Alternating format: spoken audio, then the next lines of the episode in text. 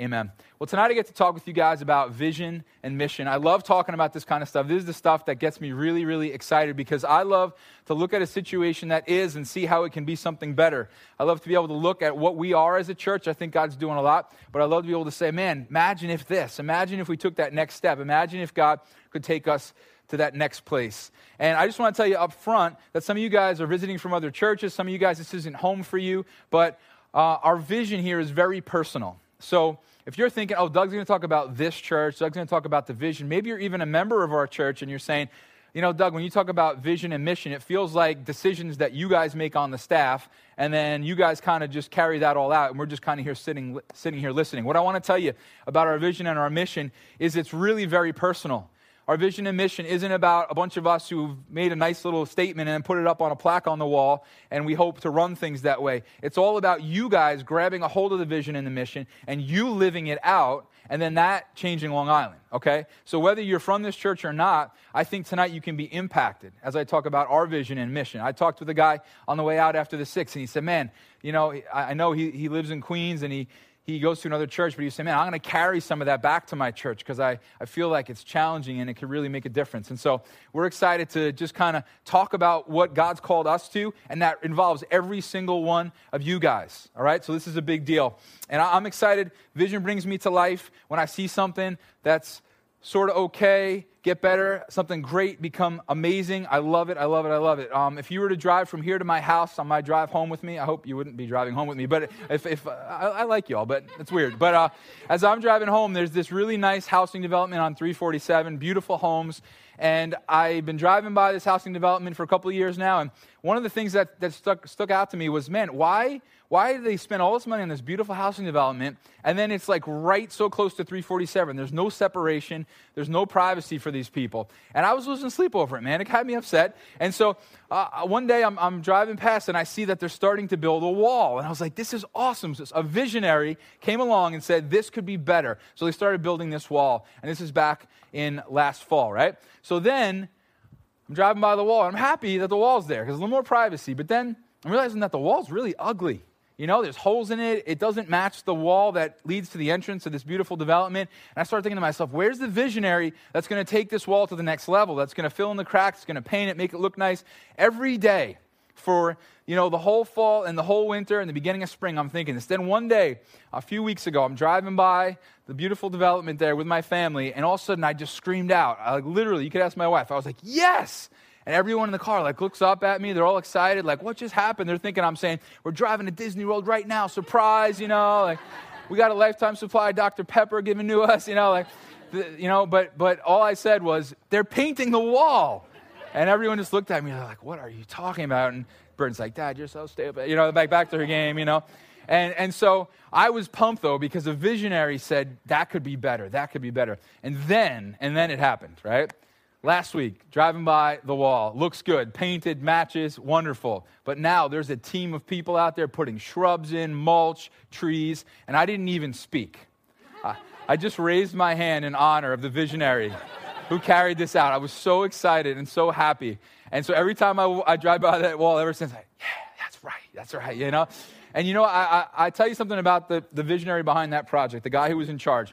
He had to do something he had to keep his, his team on course for, for finishing that wall. You know, I don't know why they stopped working on it in the fall. Maybe they ran out of money. Maybe because the hurricane hit and everything went crazy, they, they weren't able to do stuff over the Christmas, you know, over the winter months. I don't know what happened, but I'll tell you, all winter long, his job was to say, we're going to get back to that wall. We're going to paint it. We're going to fix it. We're going to get some mulch out there. We're going to put some trees up. We're going to do this. And he had to recast the vision. I can guarantee you, I don't know the guy, but I can guarantee you that was a part of his job. We're going to stay on course. We're not going to just let it be the ugly gray wall that it is. We're going to get back to it and we're going to fix it, make it what it could be. And that's the job of a leader. So today, I get to say, all right, here's the vision of our church. Here's the mission of our church.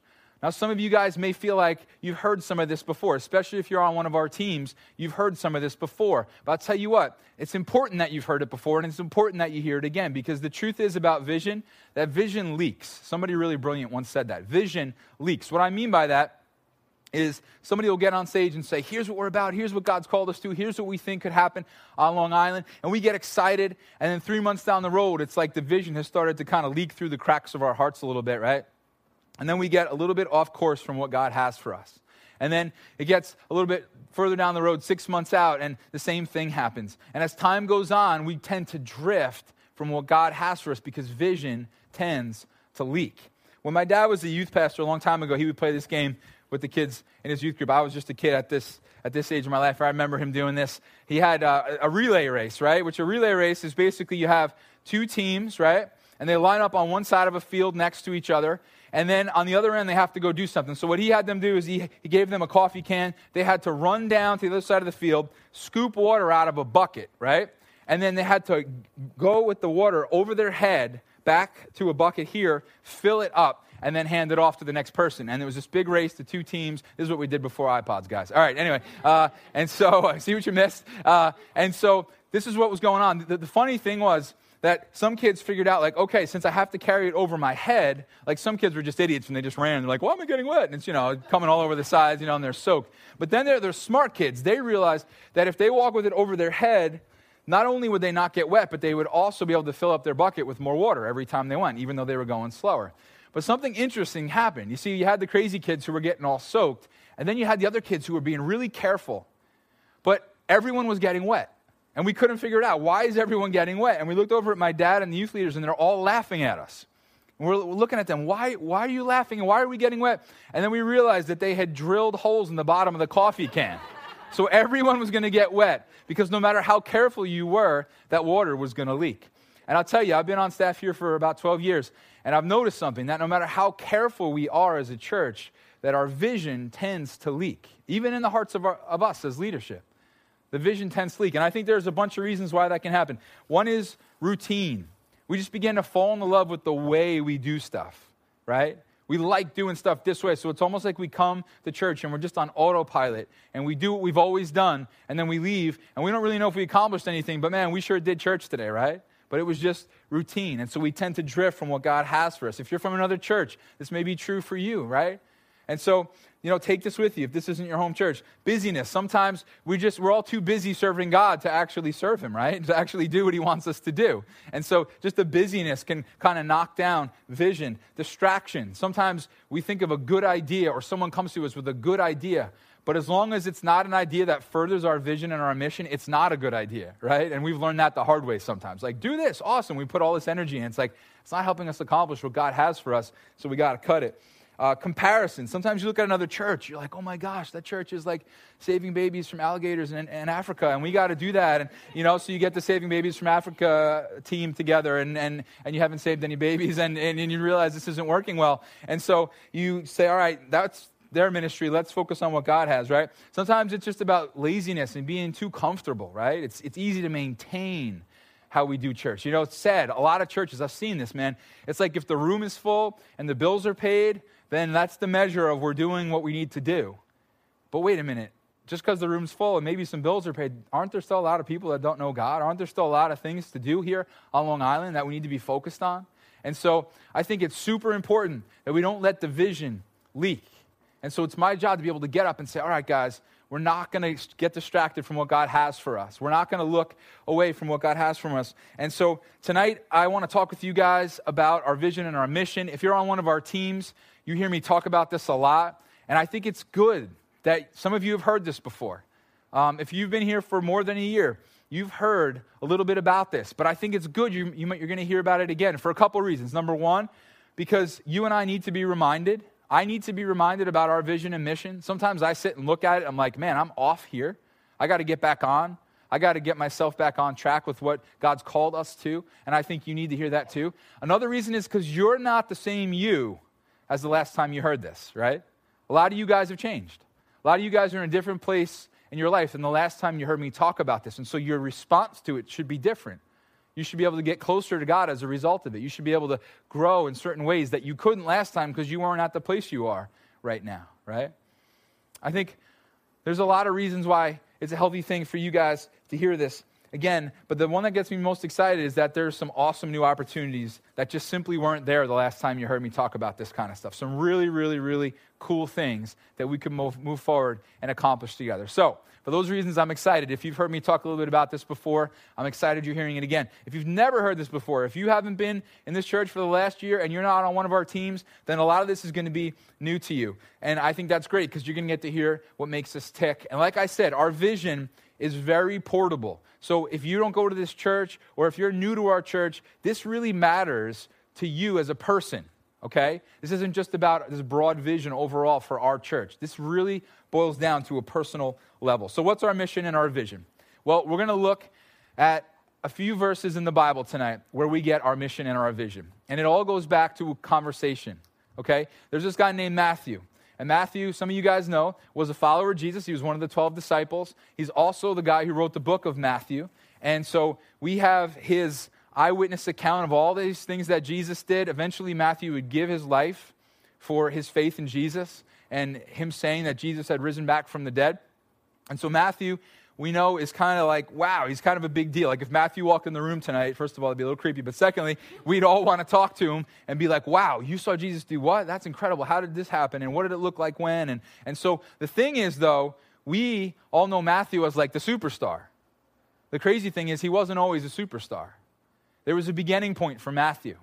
And Matthew's first encounter with Jesus is where we get some of our vision. And his last encounter with Jesus is where we get the second half of our vision. So we're going to look at those two encounters that Matthew had tonight and then really talk about what this looks like in each of our lives. So Matthew 9, verse 9 says this As Jesus went on from there, he saw a man named Matthew sitting at the tax collector's booth. Okay? Now, if you've been in church for any amount of time, you've probably heard somebody talk about tax collectors in the first century. If you haven't, I'll let you know what's going on. Tax collectors in the first century were the low of the low. They were hated, they were despised. It was like you had the bad people and then you had tax collectors. And the reason that was is because as long as the tax collectors gave Rome what they owed Rome, they could charge the people whatever they wanted and keep the difference. So basically, they were, they were, complete thieves and everybody knew it, but there was nothing anybody could do about it. So Matthew was hated by all these people that he came in contact with, okay? So he's the low of the low, a thief, a low life, going nowhere. And Jesus sees this low life, and look what he says Follow me. And Matthew got up and followed him. You see, if you're not a follower of Jesus, maybe you're struggling. Maybe you're going through some things that are hard in life. Maybe life is tough for you. Maybe there are things you don't understand. Maybe there are things going on in your life that you would say uh, a religious person would never want anything to do with me. God doesn't want anything to do with me. I just feel like God really isn't interested in me because of some of the things I've done, because of some of the mistakes I've made. And yet here's Jesus looking at Matthew, who was way worse than you, way worse than me, and saying, I want you. I want to know you. And I don't want to just know you, I don't want to just talk to you, but I want you to follow me. So Matthew gets up and follows him, and we see in verse 10 something powerful. In verse 10, we see, says, while, while Jesus was having dinner at Matthew's house, many tax collectors and sinners came and ate with him and his disciples.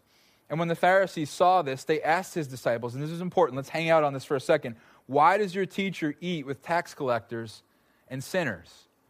You see, here's a big problem in the church at large around the world is that, man, if we're not careful, we have that same attitude, don't we? It's like people come in who don't believe like us, don't think like us, don't live like us, and we're like shocked and put off, right? And Jesus, here he is just eating with these people who believe nothing like him, look nothing like him, act nothing like him.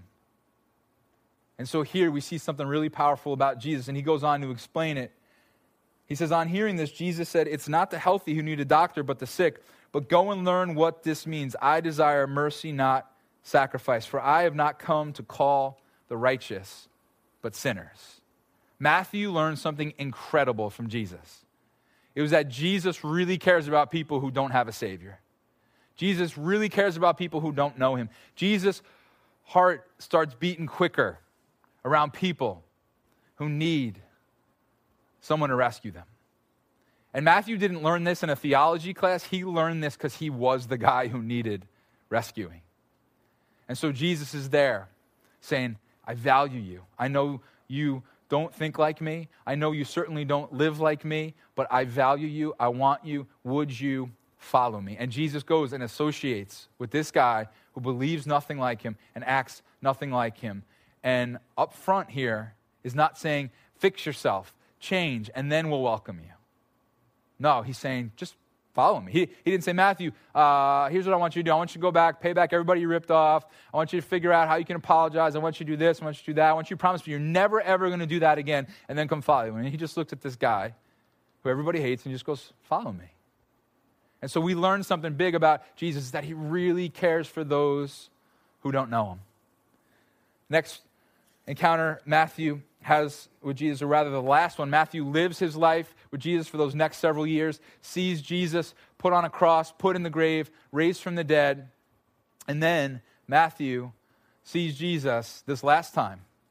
And this is what Jesus tells him. And we get the second half of our mission and vision from this. Matthew 28, verse 18 says, Then Jesus came to them and said, All authority in heaven and on earth has been given to me. Therefore, go and make disciples of all nations, baptizing them in the name of the Father and the Son and the Holy Spirit, and teaching them to obey everything I've commanded you. So, what does Jesus and Matthew's encounter here show us? That Jesus really cares about the saved. Jesus really cares about those who know him.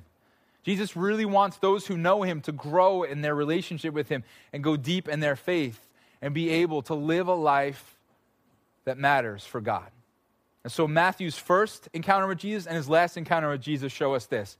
Jesus really cares about those who don't know him, and Jesus really cares about those who do. And so we think that we should be a church that cares about those who don't know him and those who do. We think we should care about both groups because that's who we see Jesus caring for. And so our vision is this, and most of you haven't never heard this before. Only our team members know this specific vision. Our vision is to be a church that unchurched people love to attend and where Christians can grow deep in their faith. We want to be a church where unchurched people, they, they, they just love to come here. But where Christians also then can grow deep in their faith. Most churches reach one of those two groups really well at the exclusion of the other. And so we see Jesus going, man, I care about both. I want both to be reached.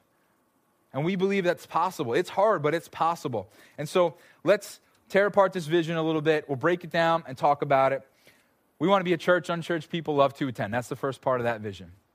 We love you if you're a regular attender. We'll get to that in a second. But I tell you what, our goal is not to keep you happy and make sure you never leave. We don't want you to leave. We think God has so many big things that, that we're so much better together than apart. But so many churches, once the room is full, have the goal of let's keep everybody happy, let's keep everybody happy. And that's when churches get stuck, right? That's when they stop worrying about all the people outside who don't know God. And so we think it's a big deal to say, yes, we love you, but we're also really about reaching out to those who don't know Jesus. And so we want to keep on doing things in a way that are going to reach them along with reaching you. And so we play a certain style of music in here, don't we, right? We have some moving lights. And when we think about communicating our message during the week, when we're writing our messages, uh, we're writing our message to those that we know. Like I specifically have some of you guys in mind as I'm writing a message because I know you're mature in your faith, and I don't want it to be like this, like you know, you know, the Sunday school message, and I got a little flannel board up here, and you're like yawning out there. Okay, no one knows what a flannel board is. Anyway. Um, I, I, really don't want that to happen to any of you. That would break my heart if you were out there kind of just falling asleep because you just can't receive anything from these messages because they're so dumbed down or they're so basic or they're so, you know, kind of just, you know, introductory, right? No, I, I, really care that you grow, but we'll get to that in a second. But, but along with that, I really care about the person I haven't met yet. I don't know how that works. I don't know how you care about somebody you haven't met yet, but I really care about the person who's walking in for the first time. I want them to walk into church and be like, I don't know about Jesus. I don't know about risen from the dead. I don't know about alive and eternity and all that kind of stuff. But man, I'll go back again because I felt that it was helpful, because I felt that they were genuine, because I felt like if there's a God, it seems like He's maybe doing something in this place. The music was engaging, the atmosphere was friendly, the people seemed to care that I was there. That's really important to us. I think Jesus was like that, don't you? I think people who were nothing like him wanted to be around him. People who didn't even believe like him wanted to be around him. People were engaged by him even if they didn't agree with him.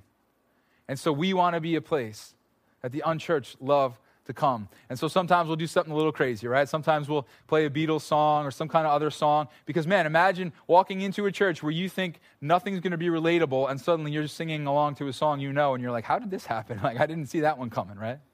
Sometimes we'll do a game show to introduce a message series. Sometimes on Cinco de Mayo, we may throw some flour tortillas into the crowd. It's a possibility. I'm just saying, right? It did happen two weeks ago. Anyway, um, but we are really excited, man, to see people engaging and go, man, I thought this was going to be irrelevant. And I, they, they dragged me there. They promised me dinner. You know, that's why I went in the first place. Half price Applebee's, they promised me, you know, big spenders. Um, but I'll tell you what, I, I want to go back. And I'm really surprised that I want to. And so we'll, we'll, do crazy stuff. I had a great conversation with a guy that I'm becoming friends with in these last six months. He came to our Collision Christmas service. And at the Collision Christmas service, we had a great service. And and uh, the band was awesome as always and stuff. But uh, he said to me that, man, I, I, just I just couldn't believe when you guys did that special. And what we did, if you weren't here, is we did like a Blue Man Group stomp kind of thing where we had all kinds of drums and drummers and ladders, and we had a drum set on the back riser, and we had this big drum off, and it was just lots of drums, and I could just keep saying drums, and and. Uh, the, the band came out, did the little drummer boy at the end, and it was so awesome. And then he goes like this, and this was so funny. He goes, and then when the elf dropped from the ceiling, He's like, I just couldn't believe it. And if you weren't here, we had an elf, our drummer Artie. He's not a real elf, by the way, but he dropped from the ceiling, came down, and he said, I'll tell you what, that just totally, totally amazed me. He said, I went home and I told my family, you should have come tonight. You missed out. And he's been back ever since. And I'm seeing him begin to grow in a relationship with Jesus. A guy who I don't think was very interested. In fact, the guy whose girlfriend said she didn't think he was going to like it at all, has been back every week. And now she's actually out of town being trained for a couple months, and he's still coming without her.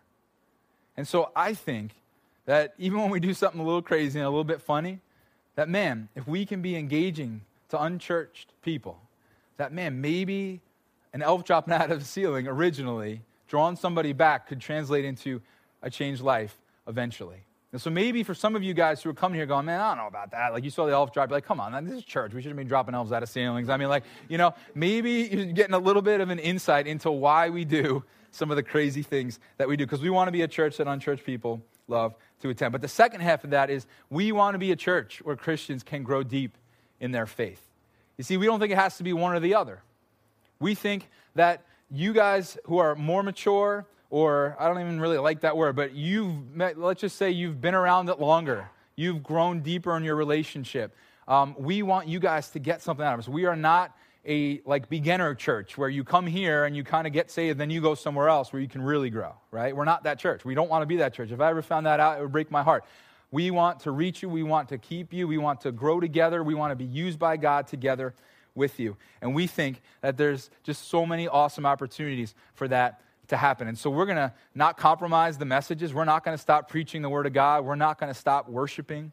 We're not going to stop our prayer time. We had like an expert tell us that if we want to reach people, we got to stop doing our prayer time at the end of service. I'm like, Did you realize this is a church, right? You know, and that people are experiencing God in that time. And so, you know, we're not going to compromise. We want you to grow deep in your faith. We want you to know God well. But we think that Jesus was great at both. We think that Jesus loved both. And we think that we should be about what he is about. So that is our vision. We know not everybody's going to like it, and we're okay with it. We know that there's a lot of other churches on Long Island, and, and there's going to be a lot of people who don't like our vision. Well, that's great because there's 95% of the churches on Long Island that are doing church a different way. And it's not we're right and they're wrong, it's just different and different vision, right? And so we're not putting down any church. We're rooting for every church on Long Island, believing God could do huge things through all different ministries. You know what? It takes a church like ours to reach a certain kind of people, and it takes a church like every other church out there to reach a different kind of person. So we get that. This isn't us versus them. Okay, we're all part of the same thing. We want to see God do some amazing things on Long Island.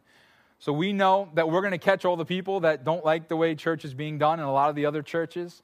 And that's okay with us. We know we're going to turn some people off with our fajitas and our elves and our loud music and stuff. But we're okay with that if people come to know Jesus because of it. Um, we also know, and something that we've learned, which is really exciting, is that the person who loves the kind of vision that we have at this church isn't a certain age.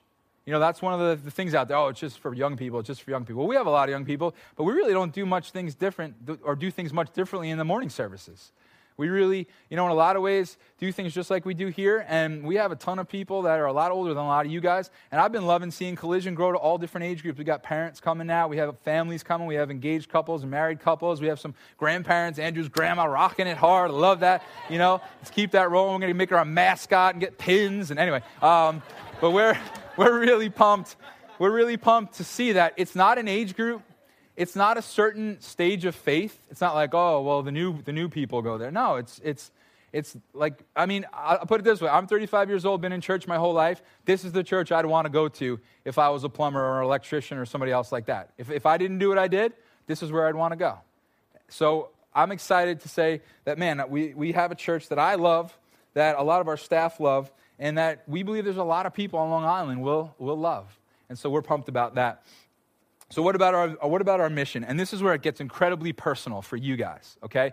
If you're listening going, well, that's great, Doug, that's great, Doug. What does this have to do with me? This is where it gets very, very personal because our mission, and this is where it comes down to you, is to help people center their lives around Jesus. And this be maybe something that some of you guys are more familiar with. Our mission is to help people center their lives around Jesus. Now, that sounds nice, right? Sounds like a good idea.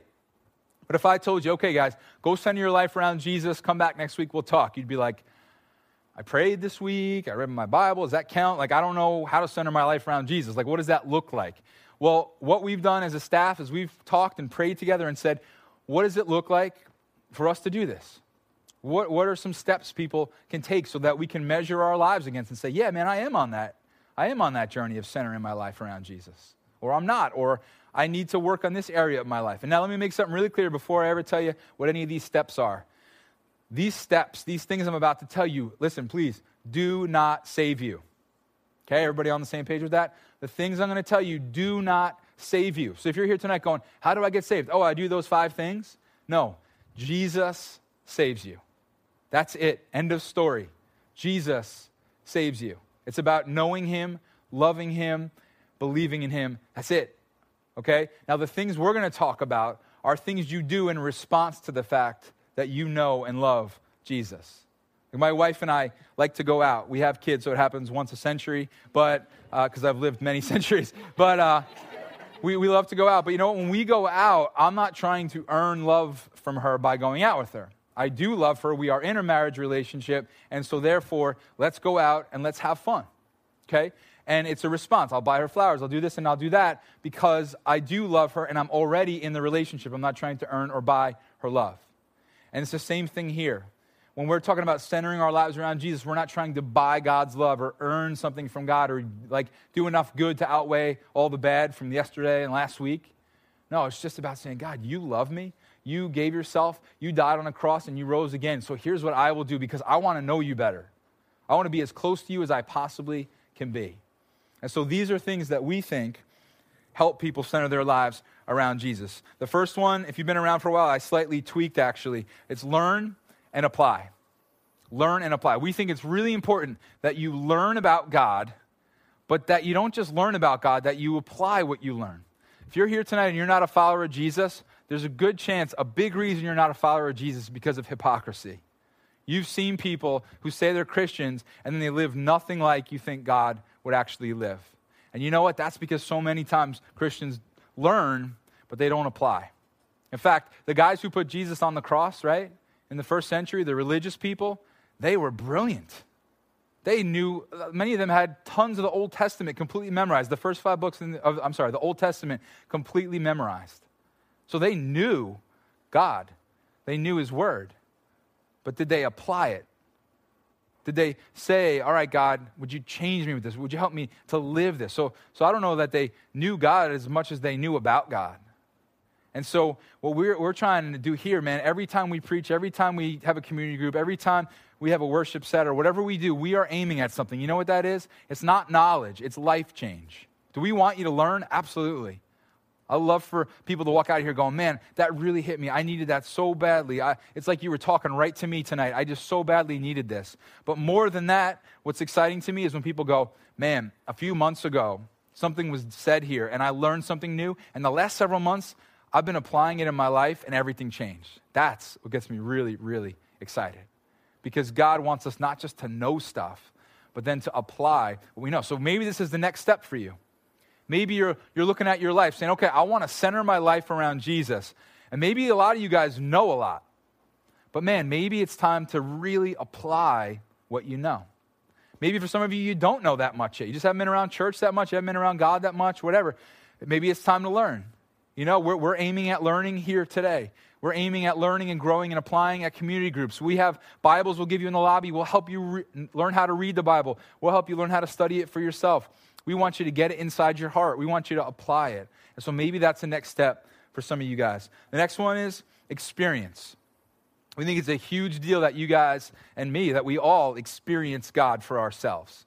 So often, Christians gather in a building like this, right? And we sing some songs and we hear some dude talk, and then we go home pretty much the same way that we came, right?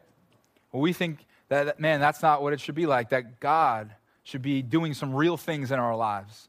And one of the things I love about our prayer time, which is one of the ways we, we say, all right, you want to experience God? Here, come on up. I mean, at the end of every service, Andrew says, we have a prayer team right here, ready to pray for you. And I'm just here to report that when people come up, God is doing some stuff. When people come up, God is working. I got to sit in and pray with one of our prayer team people last week, Steph, and we were just sitting there praying, and, and a young woman came up, and uh, before we prayed for her, we just said, you know what? Don't tell us what you need prayer for. Can we just pray? Can we just ask God to do something cool? And so she said, yeah, let's do it. So we just sat there quiet. And we just said, God, just lead this prayer time. And I, I, began to feel like God just put something on my heart. No voices, no, you know, nothing crazy. You know, the intelligent lights didn't spill out words in the ceiling or anything, right? I just began to feel in my heart like God was saying something. And so I just prayed, just real quiet, God, this, that, this, that, you know. And then Steph did the same thing. And we opened our eyes. This young woman had tears in her eyes. She said, Those two things you guys just prayed is exactly what I'm going through. And you know what happened? She just experienced God. She just saw God knows what she's going through and wanted her to know that He knows what she's going through and spoke right to those situations. And we've seen God do that time after time after time. And there's a million ways to experience God, to pray and to see an answered prayer, to just have a supernatural peace like you've never had before, like we talked about a few weeks ago, to begin to have satisfaction or joy. Joy in God is huge. When God begins to make a tangible difference in your life, you're experiencing God. And it's so vital because it brings all the learning and the knowledge and the stuff we have in our head, it brings all that to life. And it gives it some life. Okay? So, experience is huge. Worship. Worship's big. We love to worship inside this room. That's when we're singing to God songs of love. But you know what? Beyond songs, God wants a lifestyle of love, right? Outside these walls. He wants us to worship Him. I need to worship Him with the way I treat my wife the way I treat my kids, the way I interact with my parents, the way that I interact with my boss, with my coworkers, with those under me. I need to honor God and, and show Him I love Him and worship Him with the, the images I look at on a screen, with the music I listen to, with the movies I watch, with my integrity at the workplace, right? All these different things. And maybe this is a next step for some of you guys. Maybe you've seen God loves you and you've experienced God and you're growing in some knowledge, but man, it's time to begin to say, All right, God, now I want to show you my love. And I'm going to show you in the way that I interact with my spouse or in our dating relationship. This needs to change because I love God and I want to worship Him in the context of this dating relationship, whatever it might be for you. Worship is a huge deal. Connecting, connecting with people who are on the same journey that you are in their relationship with God, connecting. It's a huge deal. A lot of you guys are single, some of you guys are married, some of you guys are older and have kids. And it's so important that we are with people consistently that are in a similar stage of life that we are, and we can encourage each other. It's really important. Even if you're not a follower of Jesus, it's so important. Maybe some of you guys are like, I don't ever buy the bald guy on stage, don't buy anything he says. Maybe one of the most powerful things you could do is just get into a small group, this commu- a community group with people your age, and began to just talk life and began to see the difference God made in their life. You can join a community group. You don't have to be a follower of Jesus. You can walk in there and, man, just begin to share life with these people and see, see what happens because it's so powerful. I'm in a group with all parents. Right now, we're studying parenting. God help us. We're reading books and we're praying and fasting. Lord Jesus, help us. And, and uh, parenting's tough, man. But I was sitting in the back of the room here Wednesday night with our community group, and we were talking and we were just kind of just sharing some of our struggles. say, man, this is how this unfolded this week, and this is how I responded wrongly, and this is what my son or daughter did, and this is what we, we just need you to pray for us. Could you pray for us? And then some of the other parents say, oh, my kids do that too. And it's like, oh, thank God it's not just us. And, you know, like the whole thing, you know? But man, that support group in that stage of life was so, so important. And so maybe for some of you, your next step is getting connected in a community group or a small group. And again, if you don't come to this church, do it at your church. You know, get connected with people, even if it's not officially like, oh, we have a small group ministry. Get some people together around your age group, your stage of life, and meet with them and do life together. It's so, so, so important. The last one is serve. And serving is a huge, huge deal. Jesus came to serve us. And so uh, a changed life has a heart to serve, all right? Now, this is the one I'm really excited about sharing with you tonight because we have some new opportunities. Before I get there, I'll just say inside these walls, we have some awesome teams. We have a parking team, we have a greeting team, security team, childcare team, cafe team, production team, prayer team, band. Probably missing someone, don't hate me. We have great teams around here. We would love for you to jump on some teams. We would love for you to tell us what you're passionate about, and we'd love to get you more involved. Having said that, we have some amazing opportunities for outside these walls. Jesus went outside the walls, didn't he? Jesus went out where the people were, and he began to look, and he began to find people like Matthew outside the walls, didn't he? And so we have some great opportunities, three opportunities. The first one is we're going to continue to help those that are in need with Hurricane Sandy. I've been talking about that ever since it happened. We're going to go back out. We're, we're looking at working with Samaritan's Purse this time around and just helping people. Believe it or not, there's still people in great need with that. Second opportunity is something called Long Island Youth Mentoring. And uh, there's a guy named Larry Robb and his son and daughter in law come to this church, Nick and Lyndon, and they're going to be out in the lobby. Many of you guys already saw the sign out there. But Long Island Youth Mentoring is an amazing ministry. And here's what they ask they ask you to take a year of your life and to commit to spending two to four hours a week with a teenager that is in need comes from a bad background, comes from a place where there's not a mom and a dad or a stable home. And I know the word mentor sounds scary, right? Like you're like, I can't even get my own life under control. How can I mentor someone else? Or can I sign up and be mentored? You know, no, you can't, okay? But we need some help because here's the deal there's about 200 kids right now being mentored and it's awesome. Larry and the ministry have basically gone to churches all throughout Long Island. So this is not like a one church thing. This is many different people from many different churches saying, I would do that. I will go and do that, you know, be that for a kid for a year. And so you have 200 of, the, of these kids being mentored already, but there's a waiting list of about 200 as well.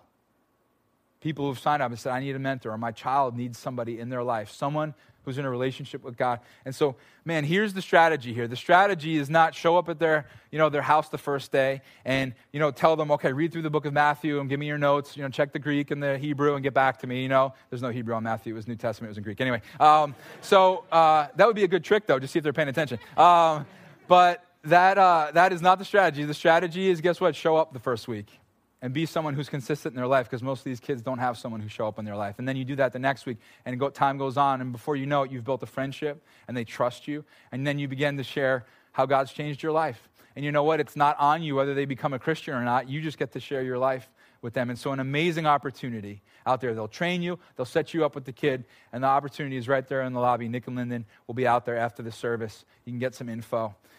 Uh, third option, and this is really fun uh, our buddy Steph Walsh, who comes here, she leads worship at Deeper. She was up here leading worship last week with Andrew. And Steph has had a heart to reach out to the homeless. She has a real heart for the homeless on Long Island. Uh, there are people that live in the woods in tents. I know we can't imagine that or fathom that, but it's true. And so her heart is basically to go to an established place down in Brentwood. We're not just going to start trudging through the woods, okay? Uh, we're going to find through uh, the different, you know, legal means and the different uh, basically the boards down there in Brentwood find some ways to be able to connect with a consistent spot. And the vision that she has is this to go there for now once a month and start out bringing food. And again, just establishing trust. We're not there. We're not going to set up a band. Andrew's not going to be there rocking out the first day. And I'm not going to do the evidence series and put a chair together, you know. We are just going to go and we're just going to love people. And we're just going to show them the love of God. We're going to give them food. And before you know it, again, relationships are built. And so there's three aspects to this team, three ways you can help. The first one is we need people who can cook. So, guys, shut up. Uh, girls, we need, no, I'm just kidding. Uh, we need some people who can cook some meals, all right? We need some people that can, that can really bake some things, cook some things, and then bring them to the church. It doesn't even have to be on Saturday. We can save them, we can do whatever we got to do, but we need some people that can cook and get food here. Second, we need people that will then take that food out on this Saturday. I don't remember if I said this or not, but we want to see it come to the point where it's a weekly Saturday thing. Right now, it's going to be once a month. But we're looking to see, all right, can we get some people here that will go out and begin to build these relationships? And thirdly, and this is all of us, we can all do this. When we go shopping, grab an extra tube of toothpaste, a toothbrush, some deodorant, a few of those items that we can give out to these people. And so there are those three aspects to that team.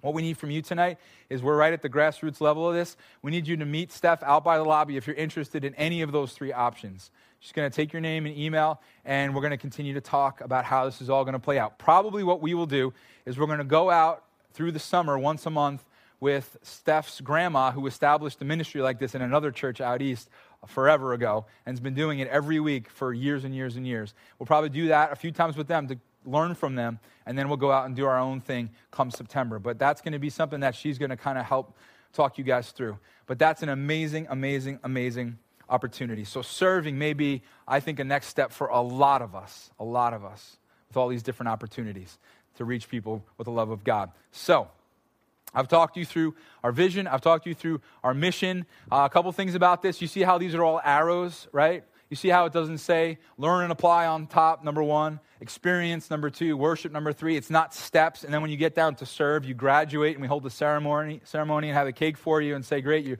you've centered your life around Jesus, have fun. No, this, see those arrows? These are things we need to continue to do for the rest of our lives. Okay? I've done all those things on that screen and I need to continue to do all those things for the rest of my life. And I was even thinking about it. We're going to do all those things for all eternity too, aren't we? We're going to continue to learn about God. We're going to experience Him. We're going to worship Him. We're going to connect with others, and we're going to serve the rest of our lives in, in eternity. I think that's pretty neat that we get a head start on that now.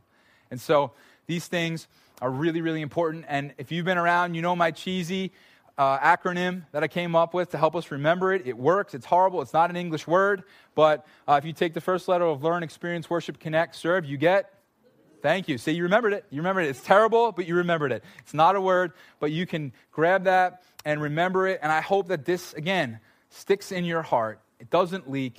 I hope that we can say, all right, as a church, this is what we're going to stick to. And so, two questions, then we pray. First question What's your next step when it comes to helping us become a, a church that unchurched people love to attend and where Christians can grow deep in your faith? What's your next step? Because there's some great steps for you to take. One is invite people who, who need Jesus. Another one is be welcoming. Just when you're here, you don't have to be on the greeting team to be welcoming. Just be welcoming, be helpful, be friendly to those that come in. Like I talked about last week, giving. Giving translates into changed lives, right? And serving. Next question, and this is really personal for you guys. What's your next step when it comes to centering your life around Jesus? What is your next step?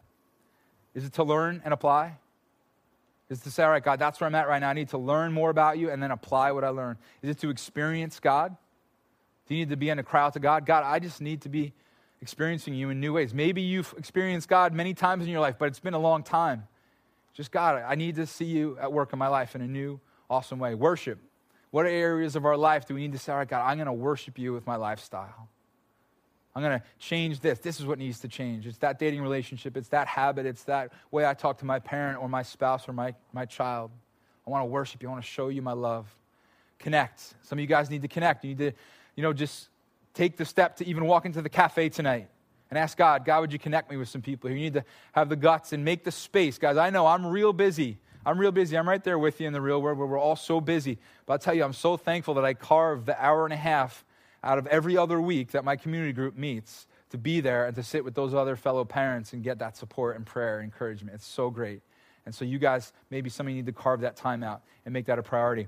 And lastly, serve. Amazing opportunities to serve, some, some ground roots type things, some brand new things for our church. Really excited about those things. So, what is your next step? You see, because here's what I think. If, if we would take this seriously, not just the staff, not just our team, not just our volunteers, if we, you, all of us together would take this seriously, even those of you from other churches, man, we would be a bunch of people whose lives are centered around Jesus, and I think we could just change Long Island. I think we could see God do something unprecedented. And I think we need it, don't we? Let's pray. God, thank you so much for this night. Thank you, God, for all the different opportunities that we have right now. So, if you're a Christian, would you pray through something with me? Would you just ask God what I just asked you? What's your next step? God, is it to learn? Or is it to apply what I've learned? Is it to experience you? Is it to worship you with my lifestyle? Is it to connect with you or, or uh, with others that are going after you? Is it to serve? Would you pray through that right now? You just ask God to show you very clearly what his heart is for you? And if you're not a follower of Jesus, like I said, I've been saying all night, we're so glad that you're here. And what you need to be reminded of real quickly is what we heard tonight. And you know what you heard?